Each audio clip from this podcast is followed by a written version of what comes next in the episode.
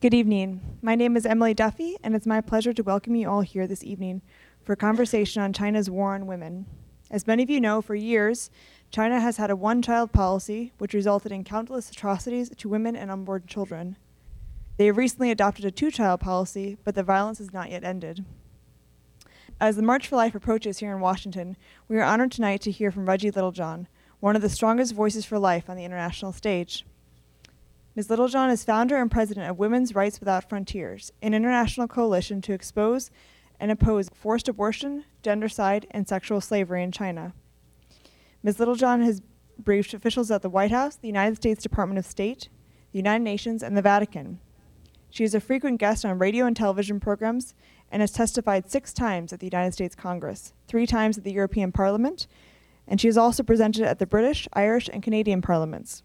She is prominently featured in It's a Girl, an authoritative documentary film about gendercide in China and India. A graduate of Yale Law School, Reggie represented Chinese refugees in their political asylum cases. Please help me to welcome Reggie Littlejohn.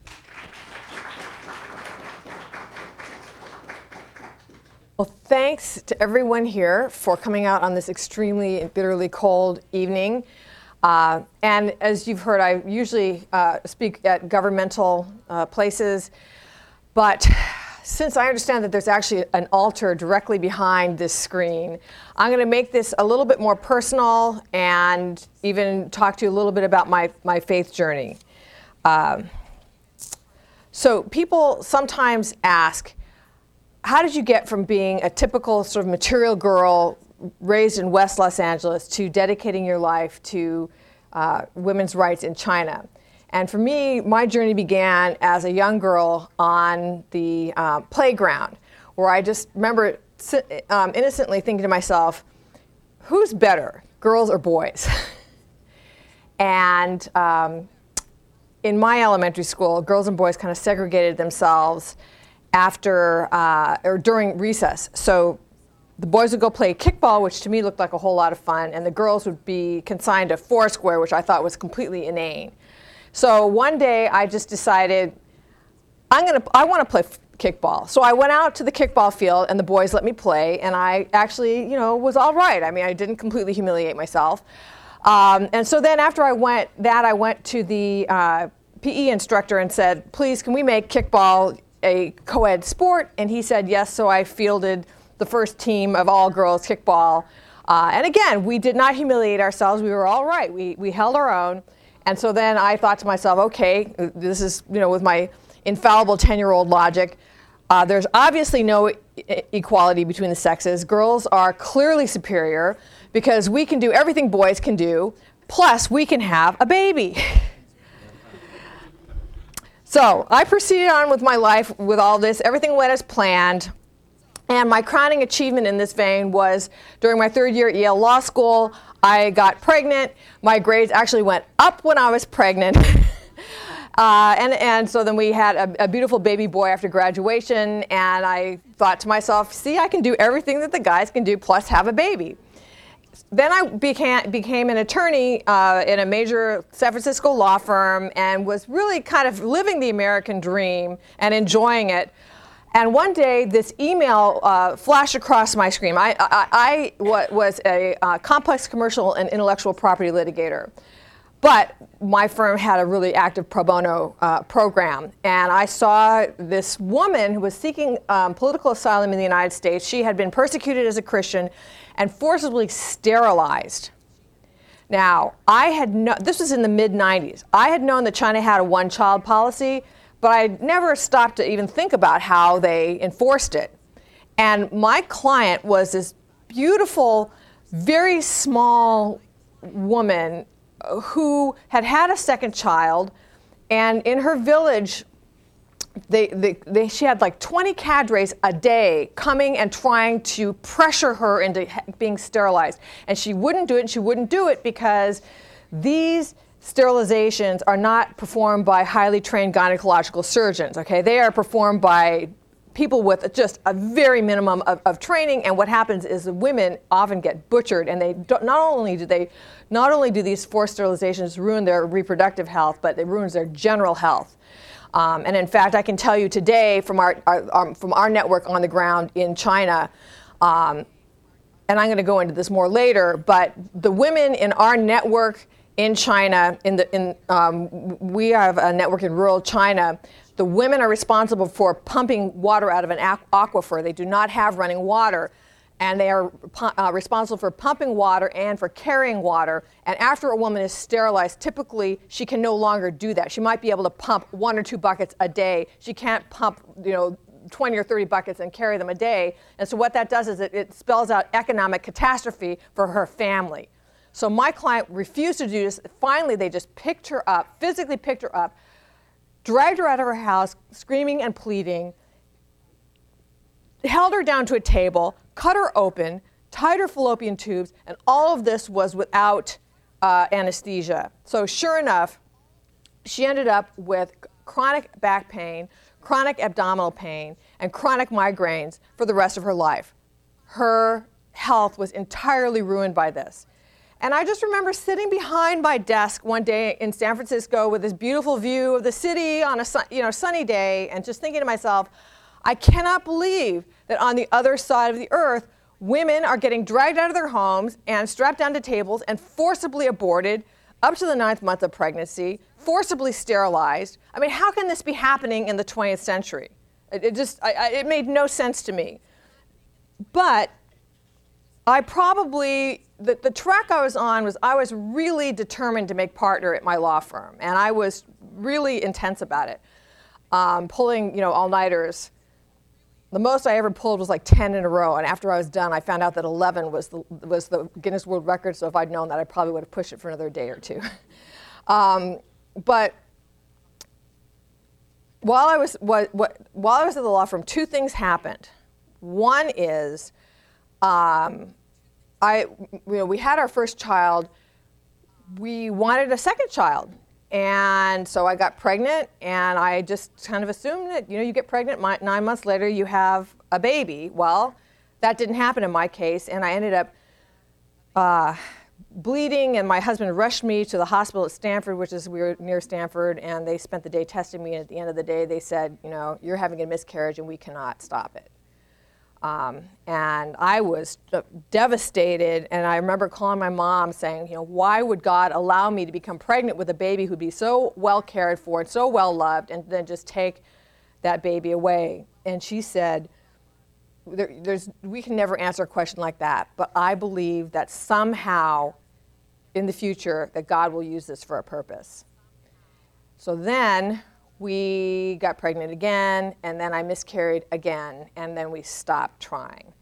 So then I just walled off the pain of that, went on with my life, representing these Chinese refugees. And by the way, I, you know, a lot of people hear about the one child policy and they're horrified by it, but that's kind of where it ends in some mysterious way, I feel that those miscarriages were, were really important because I feel that when I heard what was going on in China, that it hit me on a visceral level that it would not have otherwise.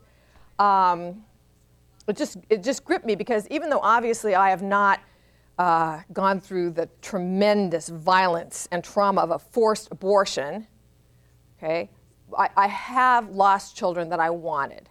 And so when I heard about these women being forcibly aborted, it just gripped me in a way that I just couldn't, I couldn't just put it aside.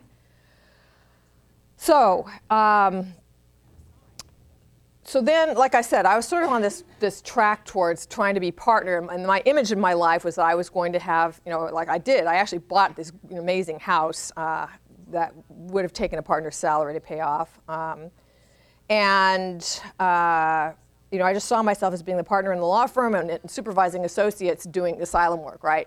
Well, I guess God had different plans, and the way that He changed my trajectory was that I uh, got really, really sick and almost, I mean, we didn't know whether I was going to live or whether I was going to die. I, you know, I'm not going to go into the whole story about it. Long story short, I had to leave um, the practice of law on a medical leave of absence, and I was disabled, like officially disabled on federal and state disability for like five years. And during that time, um, I just went sort of overnight from being this high powered uh, supervising attorney to somebody who was flat on my back begging God to spare my life. And uh, when that happened, I just became really hungry for the Word of God. And one scripture really stood out Proverbs 24 11 to 12. Deliver those who are drawn towards death, and hold back those stumbling to the slaughter. If you say, Surely we did not know this, does not he who weighs the hearts consider it? He who keeps your soul, does he not know it? And will he not render to each man according to his deeds? So, since I knew about the one child policy, I felt responsible to, to, to take action on it. So, when I regained my strength five years later, um, what I was able to do is use all of the analytic skills and the public speaking skills and the staying up all night skills that I learned as an attorney and just turn that all towards advocacy on behalf of the women and the babies of China. And I founded Women's Rights Without Frontiers. My husband and I sold our home and put down $50,000 to get this work off the ground. And what happened during this five years off is, is I, I combed the internet to just see some kind of a systematic analysis of the one child policy. I could not find one. It was just sort of, you know, this happens here, this happens there, here's an incidence of this or that. It just seemed like, like data rubble to me. Uh, and there was a moment, I'll never forget the moment when the whole thing just sort of came together as like this, this repugnant puzzle. And I realized that all of the um, so-called un, what I would what I began to call the unintended consequences of, of the one of coercive low birth limits in, in China are causally connected. So you start out with a coercive low birth limit of one child, um, which by the way I should explain now. I assume everyone in this room has probably heard that China has moved from a one child policy to a two child policy, so that now everyone can have a two child, a second child. And I, I won't ask you to raise your hand if you haven't heard that, but that has happened. This is not like, eh, eh, but the way that this was announced in the media, in most of the media, is really misleading because China, in, fact, and this started out with China, China itself announced this in English as China abandons one child policy, which gives the idea that, you know what, all of this horrible coercion is over. We're so glad we can check this off of our list of things to worry about. Uh, so great. Now, now that we're laden with all this compassion fatigue of all the horrible things that are going on all over the world, we can at least check that off of our list of things to worry about. Absolutely not. You cannot check it off your list of things to worry about. Okay, so first of all, with the two child policy, it is still illegal for women who are not married to have children. So, women who are, are, unmarried are still going to be forcibly aborted, and third children are still going to be forcibly aborted. Forced abortion is forced abortion. One forced abortion is, is, is too many, as far as I'm concerned.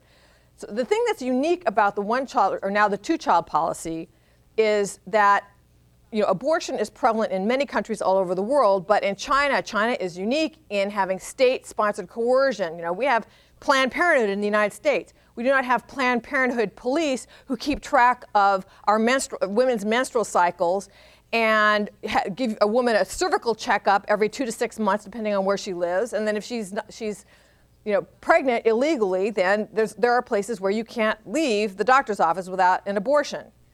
Um, we don't have a system of, of paid informants where your neighbors, your friends, your coworkers, your supervisors are all watching everybody, you know, to see if somebody's pregnant without a birth permit, um, and then to report them.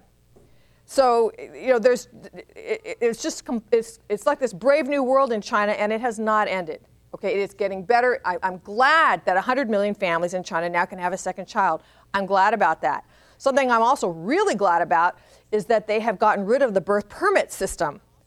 Um, so that is absolutely a step in the right direction because before, even if you were eligible to have, even if you were married, even if you were the right age, even if you had never had a, a, a child before, if you did not have a birth permit for your first child, you could end up being forcibly aborted. That, they say, is ending. And of course, there's also, unfortunately, a, a, lag time between what happens in Beijing, what is decreed by the central government, and when it actually reaches the villages. So in my villages, where you know our network is, news of this has not even gotten out yet. Uh, so I think that we are going to continue to see news of forced abortions coming out of China um, into the media.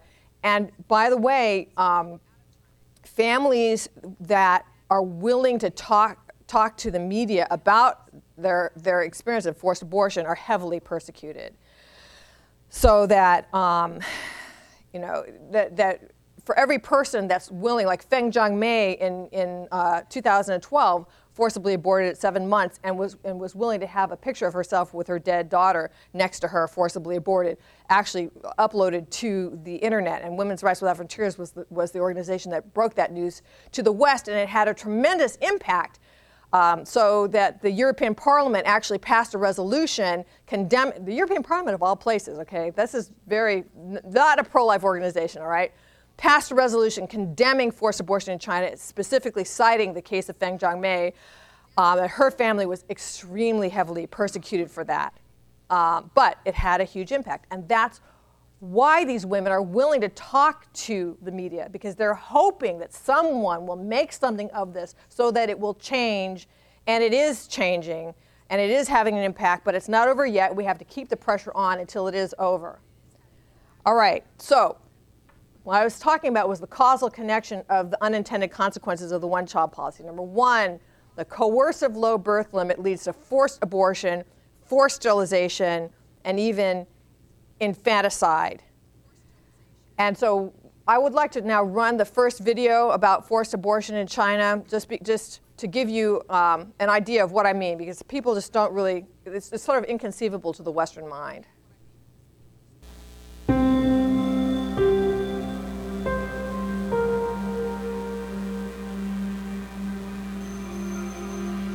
I'm a litigation attorney, and in the 90s, I represented a client who had escaped China. I represented her in her case for political asylum in the United States, and she had been forcibly sterilized.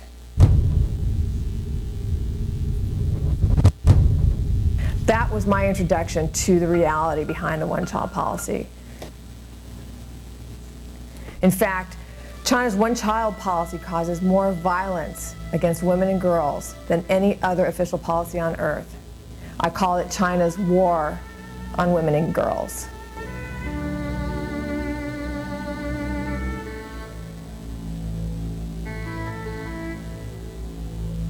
When I say forced abortion, I mean women are literally dragged out of their homes or off the streets.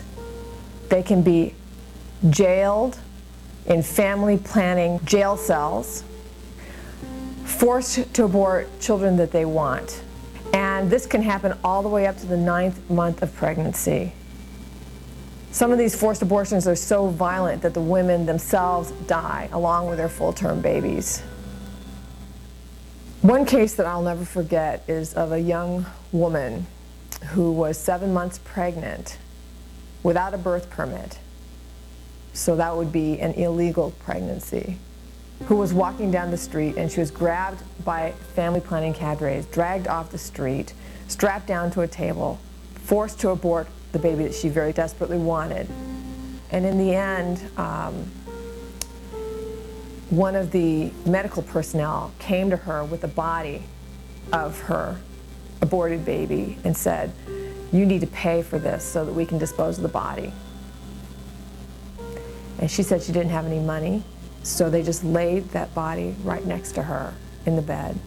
And I've got a photograph of her looking down and just grieving the loss of this seven month old baby that was forcibly aborted. It does not matter whether you are pro choice or pro life on this issue. No one supports forced abortion because it's not a choice and this violence must stop. My goal in establishing women's rights without frontiers is to end forced abortion and sexual slavery in China.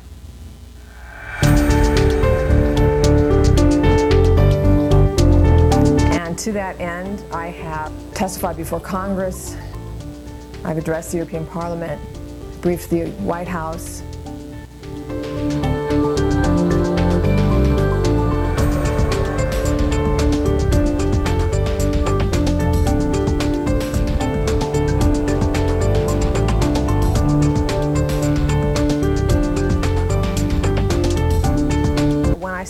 this several years ago, no one was talking about the one child policy.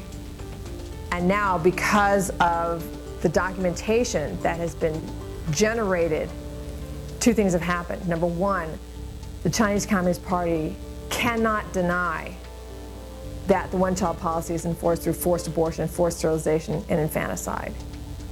And number two, it seems that almost everybody is talking about it at this point. It's become a household issue.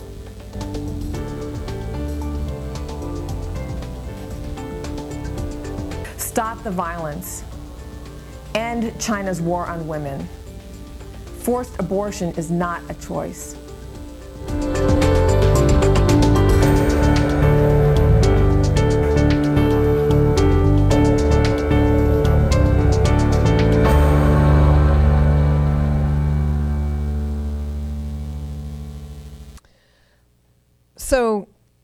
Here we are, it's the week of the March for Life, and while in the United States, uh, we've had about 55 million abortions since the Roe v. Wade decision.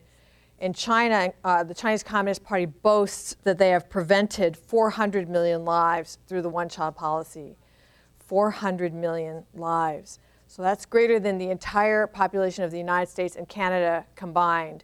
And they actually broke it down for us. A few years ago, they said that they'd had 336 million abortions and 196 million sterilizations. So I would say that the greatest flow of human life in the world today is, is coming out of China. And I would also say that this is the greatest women's rights issue in the world today because of the numbers involved. You know, we're talking about one, 1.3 billion people. That means one out of every five women in the world is living under the one, the, now, not the one child policy now, it's the two child policy, but coercive population control.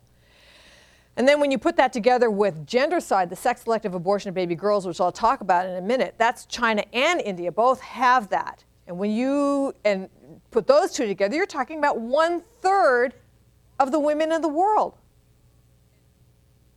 I would say that this is the real war against women.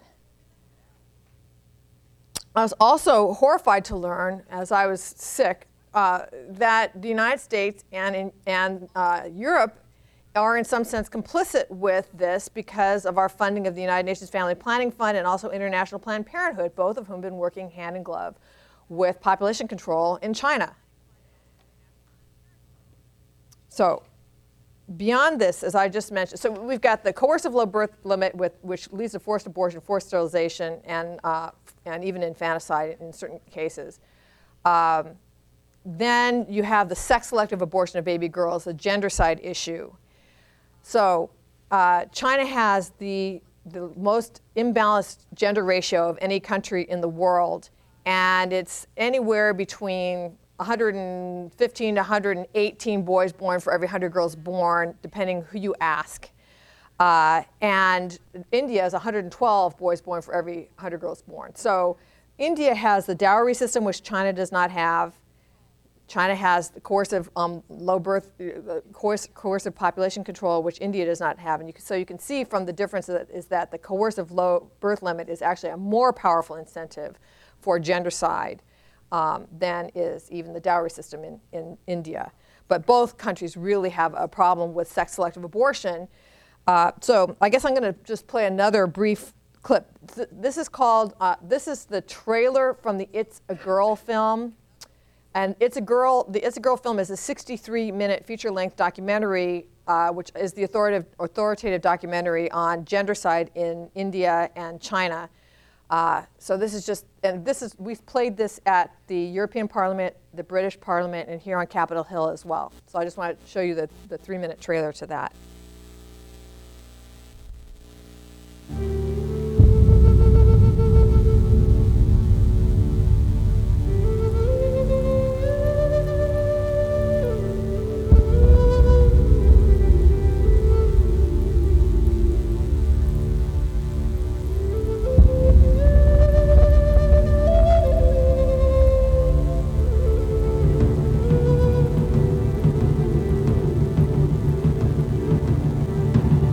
Today, India and China eliminate more girls uh, than the number of girls born in America every year. The definition of genocide is a systematic and methodical extermination of a certain group. And the gendercide is that systematic and methodical extermination of a gender group. Why are Indian households secretly and brutally eliminating daughters from their family system? They just wet the cloth and they fold it like this and they put it on the face. So the child can't breathe. Immediately the child will die.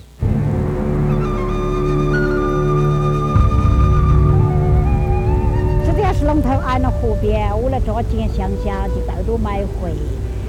所以他当时就是用一个纸箱包着。幸运多数是女性，因为他们一般情况下就是超生的。 But what this is, is an entire system, a social machinery that says we don't want females. But the real problem started after I became pregnant. They started asking me for a sex determination. They wanted to know if the children are girls or boys. They started torturing me to get an abortion done. What should I do to save my daughters? कि उसके सिरे ला के देखा तो वो तो यहाँ पे गले पे पूरा निशान पड़ा हुआ है निशान पड़ने के बाद तब हमें फिर बोलना पीटना हमारे तो होश ही उड़ गए थे लड़की को देख के कि इसने मार कैसे दी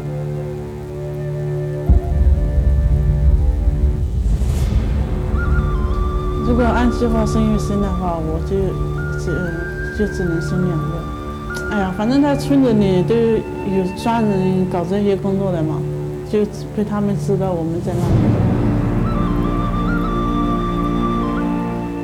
மனசில் அது வச்சிருக்கக்கூடாது பையனாக இருந்தால் வச்சுக்கலாம் பெண்ணாக இருந்தால் வச்சுக்கலாம் அப்படி இப்படி பிடிச்சா தேர்ந்து போச்சு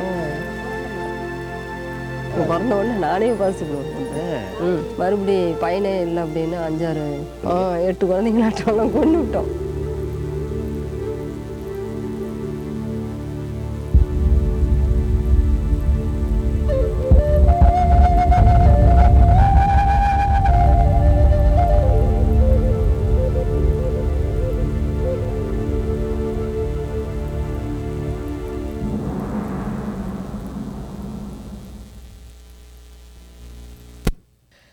So, as, as this clip mentioned, there are an estimated 200 million women and girls missing in the world today due to sex selective abortion. The number 200 million is greater than all the casualties of all the wars of the 20th century. Again, I submit to you that this is the war against women. This sex selective abortion of baby girls has led to a gender imbalance. In both China and India, they have about 37 million more men living than women. That, in turn, is driving human trafficking and sexual slavery in those nations. And people sometimes ask, you know, how do the Chinese women deal with this, this horrific set of circumstances? Well, the answer to that is very sobering, which is that China has the highest female suicide rate in the world, and about 590 women a day end their, their lives. So, as a young girl, I never dreamed that my answer to the innocent question, who's better, girls or boys, could end up spelling a death sentence for hundreds of millions of, of baby girls. So, why did China move from a one child policy to a two child policy? In my opinion, this is not that China has developed a conscience and that they are repenting in some way of coercive population control. I believe that this move is entirely run by demographics and economics. So I'd like to start the PowerPoint. Okay, here we go. And um, most of this, if not all of it, was, is, has been um, provided uh, by Nicholas Eberstadt, who is a demographer and a friend of mine and has testified with me before Congress several times. But you can see that uh, in 1953, the sex ratio at birth um, between women and uh, girls and boys in China was 107 um, boys born for every 100 girls born. And that's on the upper edge of normal. Usually it's like 105 to 107 boys born. Just naturally, there's going to be more boys born than girls. Because boys are weaker than girls. They actually die easier.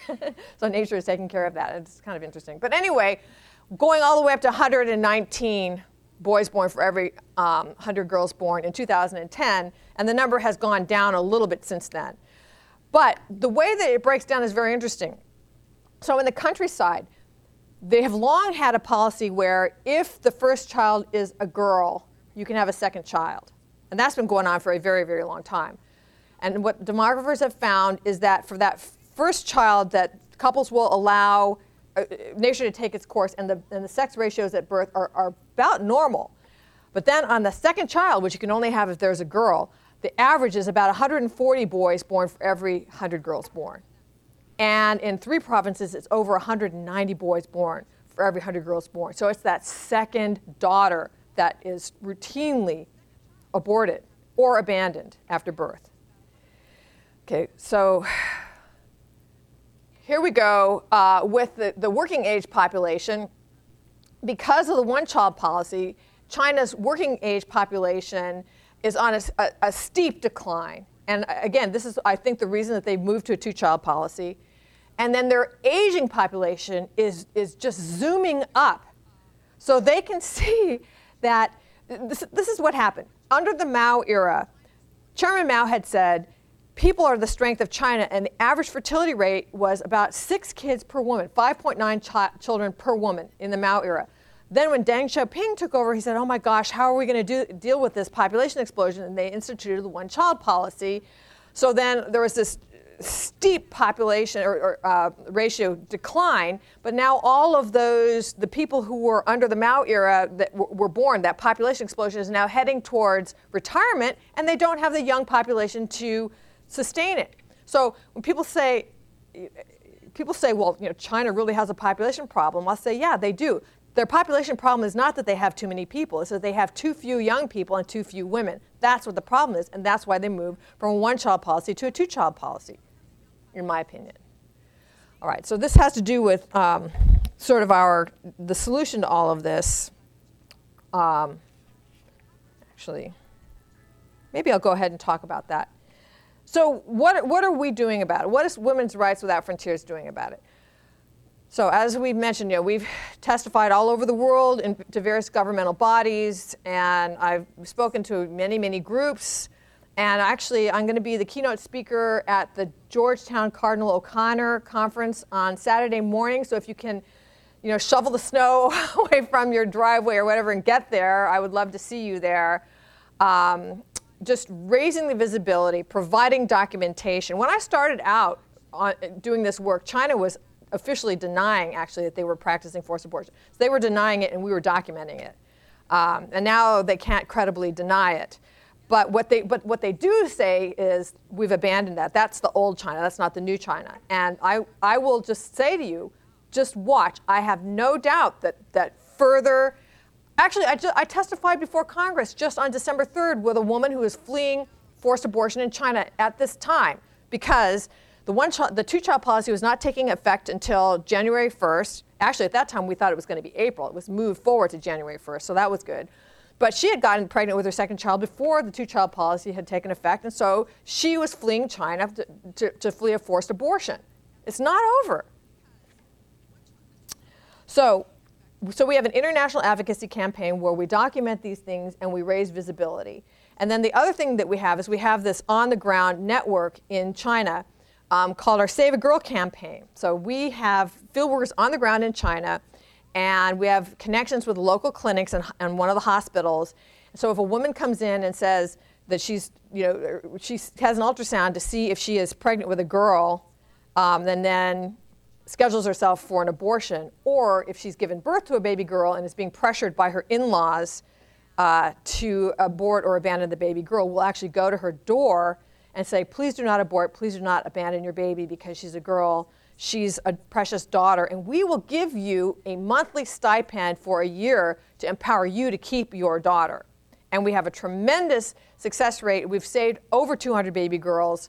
It was 201 baby girls by the end of last year, so hundreds of girls um, by this program. Um, and so our model is not for the mother to give birth and then we take the baby and put her up for adoption. That's not it. Because I get inquiries. You know, please help me adopt a baby girl. It's like I have nothing to do with adoption of baby girls from China. What I have to do with is empowering the mother to keep her daughter, because by and large these women do not want to abort their daughters. They are being pressured by their in-laws. So why why are women in China and India pressured to abort their daughters? India has the, the, the dowry system that China doesn't have, and dowry is, is illegal, but it's practiced, it's widely practiced. And what it means is that uh, when a young couple marries in India, the woman's family has to give the man's family a huge amount of resources. So if you're in the village, you might have to give cows or whatever it is. If you're a rich person, you might have to give Mercedes Benz or a yacht, you know, just depending on what your economic level is. And so then when people get pregnant, they know that if it's a boy, they're going to be receiving a huge amount of resources uh, in 20 years. And if it's a girl, they're going to be losing a a huge amount of resources. They do the math and they abort the girls. Um, and okay, so that's that's unique to India, and then we know that the coercive low birth limit is unique to China. What is common to the two countries is that traditionally, and so I've got to you know underline the, the tradition, okay, because people do break the tradition, but traditionally, when a young couple marries, the young woman goes over to and becomes a part of the young man's family, and that that couple supports his parents in their old age. So they don't have like Social Security the way that we do. They have sons and daughters-in-law. So it's, it's a common saying that you know both in China and India, they, they, don't want daughters. They want daughters-in-law, because having a daughter, there's a saying that uh, that raising a girl is like watering somebody else's garden. All of the resources, all of the money, all the love, all the energy, all the time, all the heartache, all the everything that it takes to raise a kid to the point where she's you know standing on her own and ready to get married, all of those resources are going to go over to her future husband's family and they're going to lose her. Um, so this is really deeply ingrained in, in the culture, and it's something that, um, that is going to take time and effort. It's a lifelong effort, maybe even more than one lifetime to try to counter that. So we're trying to counter that, one baby girl at a time. You know, this is a precious daughter, and um, so our model is to, to empower the mother to keep her daughter, and our model is also just to save the life of the girl. So, what we have found is that the most vulnerable time in the life of a baby girl is between about six or seven months of pregnancy, because all of these abortions are, by definition, late term abortions, because it takes a long time to be able to see what the, what the gender of the fetus is. All right?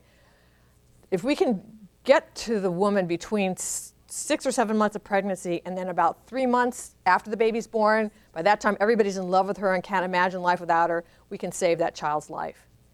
Um, and in the past, there was the hukou system where uh, babies that were born illegally, and some of our girls were born illegally, would not, would not have something called hukou, household registration. If you don't have that, um, then you're not eligible for health care or education, and you know you can't officially travel, you can't officially marry, you can't officially work. You're, you're just you have no official existence at all.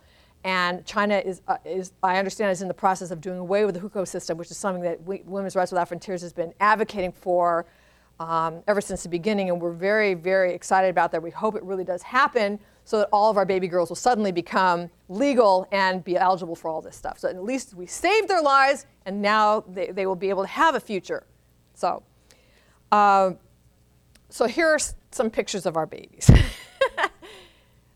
So most of these are second daughters that, that you know that it's um, that we have saved their lives. This is actually a baby boy uh, whose mother was was trying to escape a forced abortion. So we have um, some safe houses that we- can let people stay in. Like every couple of weeks, they move them because it takes about two weeks for the family planning police to, to figure out that somebody's there. And getting that money to her to, just so she could survive, and then she was able to give birth to this beautiful baby boy. And this is the greatest part of being, you know, of doing my the, what I do, which is these young girls are um, Annie and Ruli Zhang. They are the daughters of Zhang Lin. Zhang Lin is a very venerated um, activist in China. He uh, was trained as a nuclear physicist, but then left what could have been a life of privilege to uh, protest for democracy in connection with the T- Tiananmen Square pro democracy movement. So he was not on Tiananmen Square, but something that a lot of people don't realize is that um, Tiananmen Square was like the main protest, but there were satellite protests in many places around China. He led the protests in Anhui province. And for that and for his writings that have been highly critical of the Chinese Communist Party, he has been jailed and tortured horribly on and off. I believe now he's in his 14th year.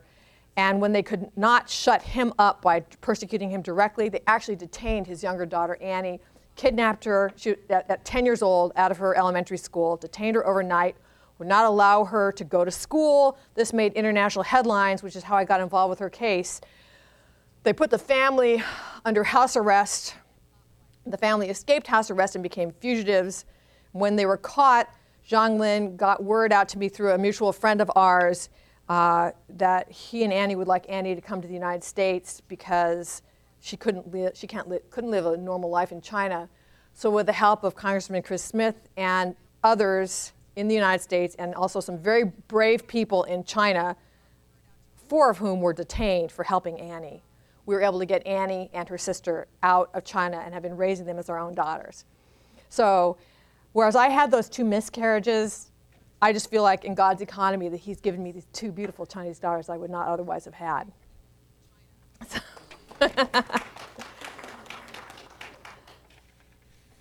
so I, I believe that my mother was right. You know, I, I believe that I probably never would have gotten involved with this work if it hadn't been for my own miscarriages or this this tremendous illness that I had.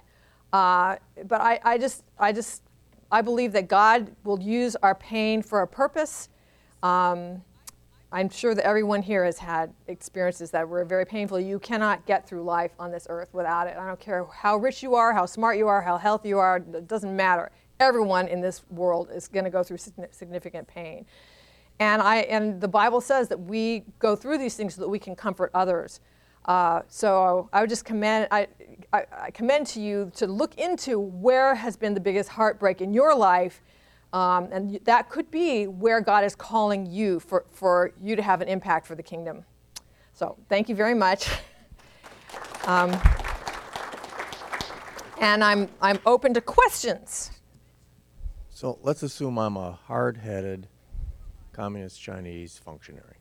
Okay. And I take a look at the graph that talked about the ratio of the elderly to the younger people. Have I considered killing the elderly? Ah, oh, Okay, I'm sorry.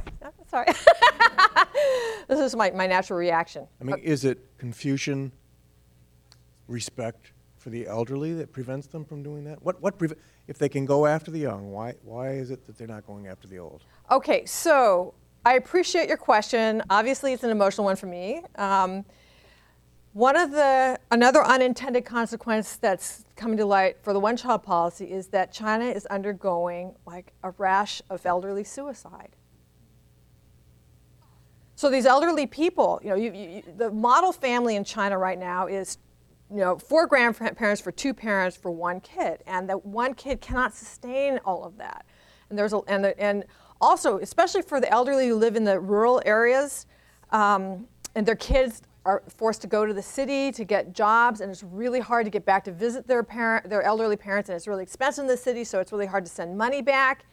So these parents, they feel abandoned um, they don't have the resources, especially if their only child was a girl, you know. They don't, they don't have resources. And the elderly in China have been killing themselves at record rates, and it's increasing. So, um, yeah, I mean, in, in terms of euthanasia in, in China, um, that is something that that's absolutely something that I worry about on, on, on the horizon. You know, if they're going to be doing forcibly aborting the babies, you know, what's going to happen to the elderly? So anyway, I haven't, I've not heard anything about forced euthanasia or anything like that in China, um, but it's definitely a huge concern. I mean, what are they going to do? What is the solution going to be? They haven't proposed anything because I don't think there is a solution. They've gotten themselves into a mess that it is impossible to get out of at this point.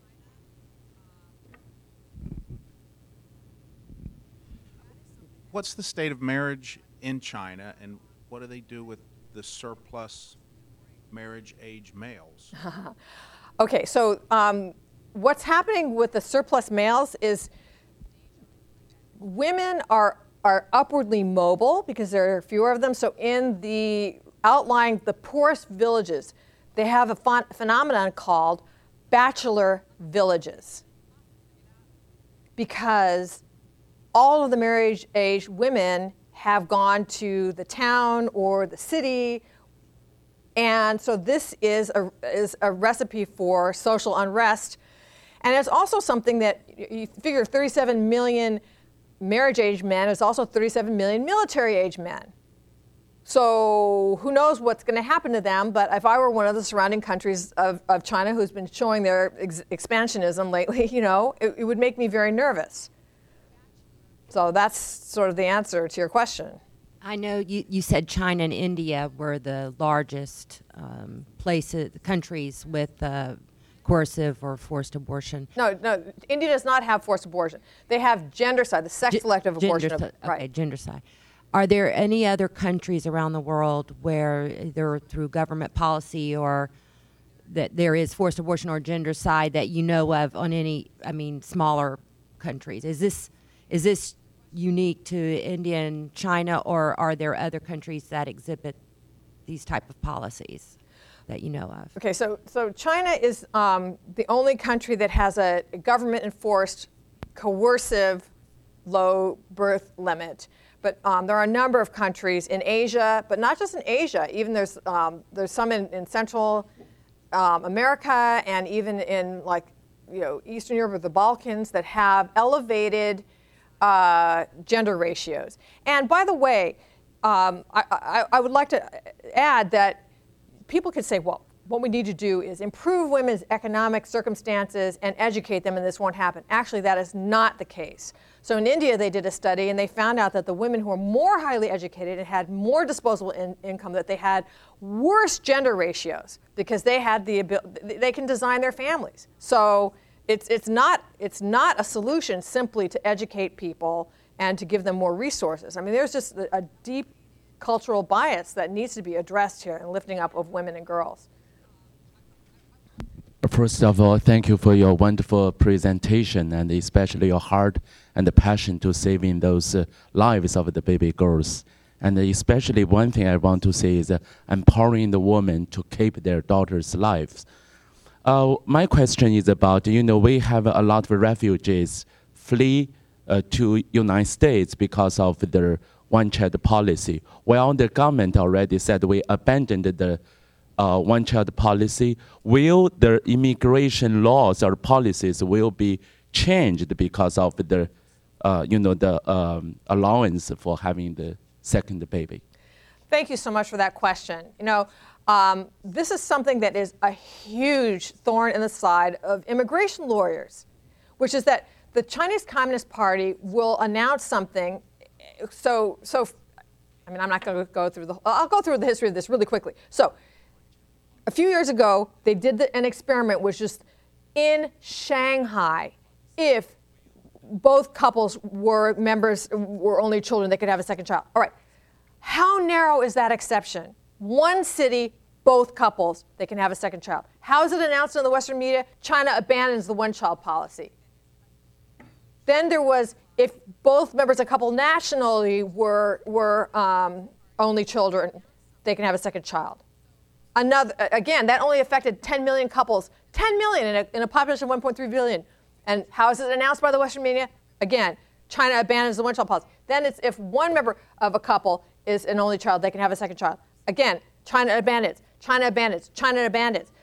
Every time this happens, I mean, I feel like Sisyphus, all right? I'm pushing this huge boulder up a mountain and I'm trying this is happening, this is happening, it's terrible, we've got to stop it. And every time I, then they make this announcement, announce that China's abandoned it and the, and the boulder just rolls right back down to the bottom of the mountain and I have to start all over again. And immigration lawyers have to deal with this because, you know, the INS really they, they want to keep people out or they want to you know and, and so every time you get these announcements then you know we, there has to be all this congressional testimony and then it has to work its way into immigration and meanwhile people who really should be getting asylum are not getting asylum because if they get sent back they're going to be either forcibly aborted or forcibly sterilized because in fact they don't fall into one of the exceptions so um, it shouldn't change. I mean, the policy, the, it, they should continue to let people in on the basis of coercive population control, and that's a battle that we're going to have to fight again. Hi, thank you for your talk. Um, I was wondering, you mentioned that Planned Parenthood had some involvement in um, in the population control, and I was wondering if you could say more about the extent of that and kind of the degree of um, how, how direct that is. Okay, so the United Nations Family Planning Fund and International Planned Parenthood have partnered with China, you know, the Chinese population control or family planning as they would call it. And I cannot tell you a whole lot more than that because it is extremely opaque. They are not transparent about their involvement. Now, so, so um, Colin Powell, the, the, the Bush administration did not, they, they cut off UNFPA funding. Colin Powell had said, when, when he was Secretary of State, said that they are complicit with it, um, not based on any hard evidence like we know that this money went here and that this is what you did with it. It was more that they were so opaque that all you can say is, okay, let's say you're not paying for the actual abortions, but you're paying for the staff salaries or the vehicles or the ultrasound equipment or whatever else it is. Money is fungible. You're funneling money into China. You say you're working with the Chinese, um, you know, family planning uh, policy. They're forcibly aborting people. Therefore, you are complicit. And it's it, it, and so I wish that I could cite chapter and verse uh, to you, but it, you know the, China, the Chinese government is not going to let us into China to do this research. And you, you know you go on the websites of these organizations, and they don't say exactly where they are, but they will say, you know, we are partnering with the Chinese, you know, population control or whatever. On you know, it's on their websites. How? Let me ask you this. I appreciate you being here. And this first time. I mean, I've known about the the Chinese policy, but never have heard it from this angle and the depth that you're talking about tonight. Eh, Tell me exactly how this is also translating into the sl- sex slavery and the sex trafficking that is happening from this country and vice versa. From this country, Well, We're trafficking Americans to China. if that is that happening and are at the same time we know that they're coming here illegally and having uh, births so how is this all coming together sex selective abortion and the gender ratios are obviously going to be dri- driving uh, sex trafficking in Asia. And in China, you know, women are trafficked across international borders from Laos, Vietnam, all, all over the place, you know, Cambodia, um, and are, are trafficked into China to serve as forced brides or as sex slaves. And, and, and, and the people that I really um, feel the, the saddest for are the women and girls who are coming over from North Korea. Because if, if human rights is worse anywhere in the world than China, it's North Korea. And people risk their lives to get over that border, and they think that they're finally getting to some kind of safety in China. And then the, the young women and the girls get snapped up in the sex slave trade in China, and there's nothing they can do about it because if they went to the authorities and said, Look, I am being raped, I am being beaten, you know, I'm in danger of being murdered, the authorities in China will say, well, uh, you're an illegal economic migrant, and they will repatriate them to North Korea, where they can end up actually in, in one of these horrible forced labor death camps or even be, being executed. So, you know, I, I actually am, am, am trying, I'm looking for a partner on the border between China and North Korea to try to help some of these women uh, because my heart just breaks when I think about, about their situation.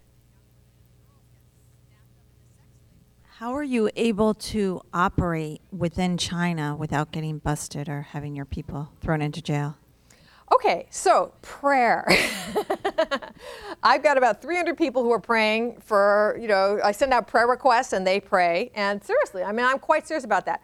So the people in China um, in our network are, um, we, we have not had a single run in with any authority. We have just been operating you know, freely. They are Chinese nationals, they're not Americans. I mean, it'd be really um, unwise, shall we say, for me to show up in one of our villages because it would be such a sensation. I, mean, I don't know when they've ever had an Anglo person show up there. So I don't go over to China at all. Um, but the people there are people who are from the area and they just operate, and we have not had a single problem. So, you know, thank God for that. Uh, yes, so you might have heard um, in the Epoch Times they talk about you know the, the because the Falun Gong is, is influential there, and they talk about the organ harvesting. Some people are considering, I think, prosecuting Jiang Zemin for organ harvesting. And you might have heard uh, Miss World Canada, I think it was, it was de- denied entry to China to Hainan Island because of the fact for the beauty contestant because because of the fact that she was criticizing organ harvesting. But um, I'm wondering what what sort of legal basis there is against Beijing, because if you consider um, all, all the political leaders in this country, as well as a lot of other countries, are competing to to make economic deals with China. You have things like the Trans-Pacific Partnership and things like that. And then, and what they do, uh, you probably heard this expression: "It's the economy, stupid." In which case, uh, things like human rights, they kind of shove in a corner and, and, and, and, and, do their best to, to, to make a political deal saying, well, this is our overarching thing. And the United Nations, China is a permanent member of the Security Council. It wasn't always that way. One time, Taiwan was actually a permanent member. But, but it, uh, uh, under, under Chinese law, I, I, I guess all this is legal, and, and read Chinese law, and, and they have the, the uh, patriotic church, the Catholic Church in China, which is like a fake church, okay? So, so I'm wondering what exactly are, are your legal options against the leaders? Can anything be done? Because Oh, you mean like suing leaders? Uh, That, Yeah. that's that. Okay, okay. So, um, if you're asking me, you know, how one sues a leader of China for human rights violations, the answer is I don't know. It's really hard. Okay. Now, if you're asking, um, is all of this legal in China? I'd say no. I mean, China has a great, I mean, I would say they have a great constitution. They have a constitution that does protect people's rights, and forced abortion is actually illegal under the Chinese constitution, um, as is the execution of prisoners to harvest their organs for transplant. But China, one of the main criticisms of China um, is that they don't follow a, a rule of law. So China had, like, like the blind activist Chen Guangcheng, the barefoot lawyer, one of what his thrust was was to get China to obey its own laws.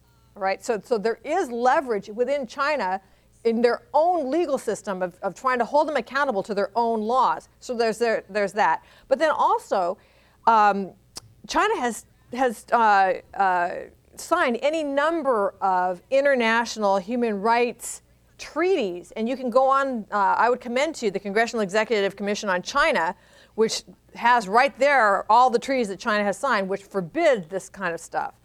But as a final uh, answer to your question, yes, we are in debt to China. Yes, China gives money to um, other nations and has bought its way into, you know, basically not being held accountable at all at the United Nations.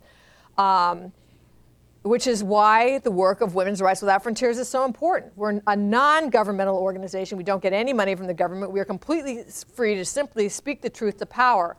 And that's what we do. Thank you so much for joining us this evening. Please join me in thanking Reggie Littlejohn for being with us tonight.